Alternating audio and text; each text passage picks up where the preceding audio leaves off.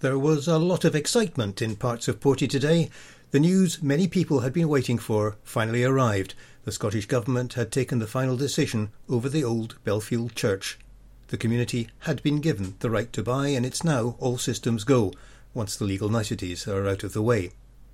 The project has been driven forward by Action Porty, which has crossed many hurdles to get to this point, and Director Morag Donaldson was understandably relieved and very excited by this final decision.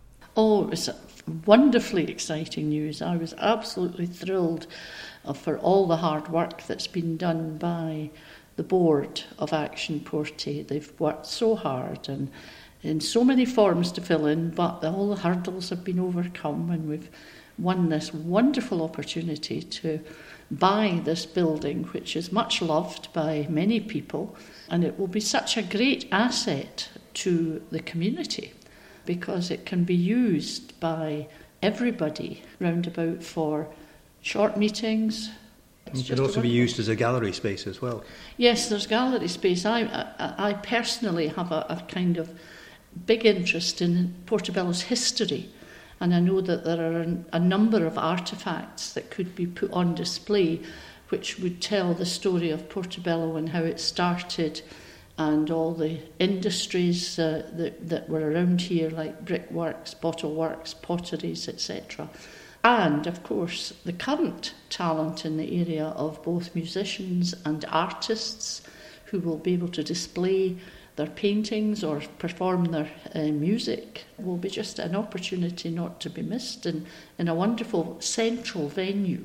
Going back to today's announcement, last time I spoke to you, which was maybe about a month ago, you must have felt a bit on tenterhooks, even though you had such a strong local support from the ballot.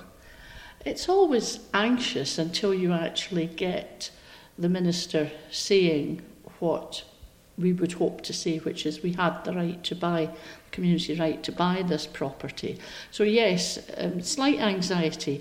And the fact that the minister couldn't do it on the so called date that we had, which was the 26th of April. And we were kind of wondering is this, you know, is this an ominous sign or not? So it was really with great relief that we heard that it was announced.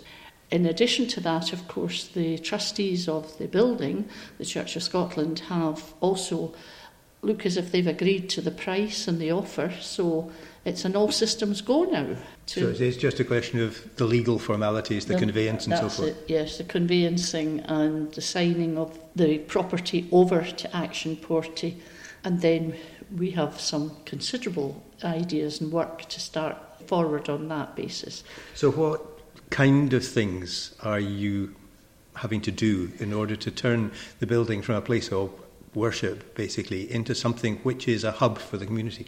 I don't think there's very much structural things that we're planning to do right away. We would like to do things that would make the place environmentally friendly, for instance, by using, making sure the windows are double glazed in the hall and in the small hall, and looking at the possibility of solar panels for Uh, heating.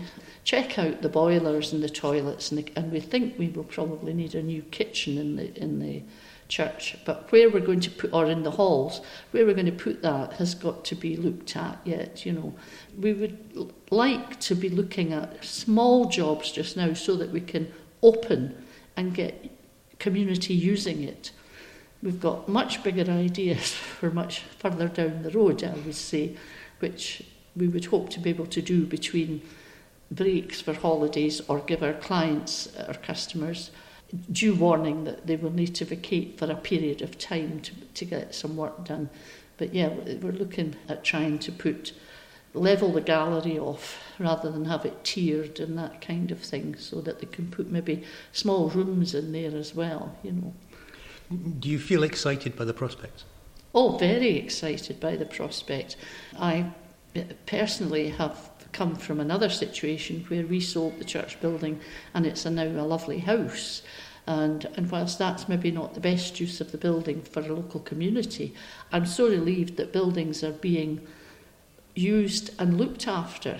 And I think that we could have a number of properties just lying derelict if we didn't get the chance to do this. So for me, this is really, really good news all round, and I'm delighted that we've been able to put this group of people in Portobello together and working towards this aim to get this building into community use.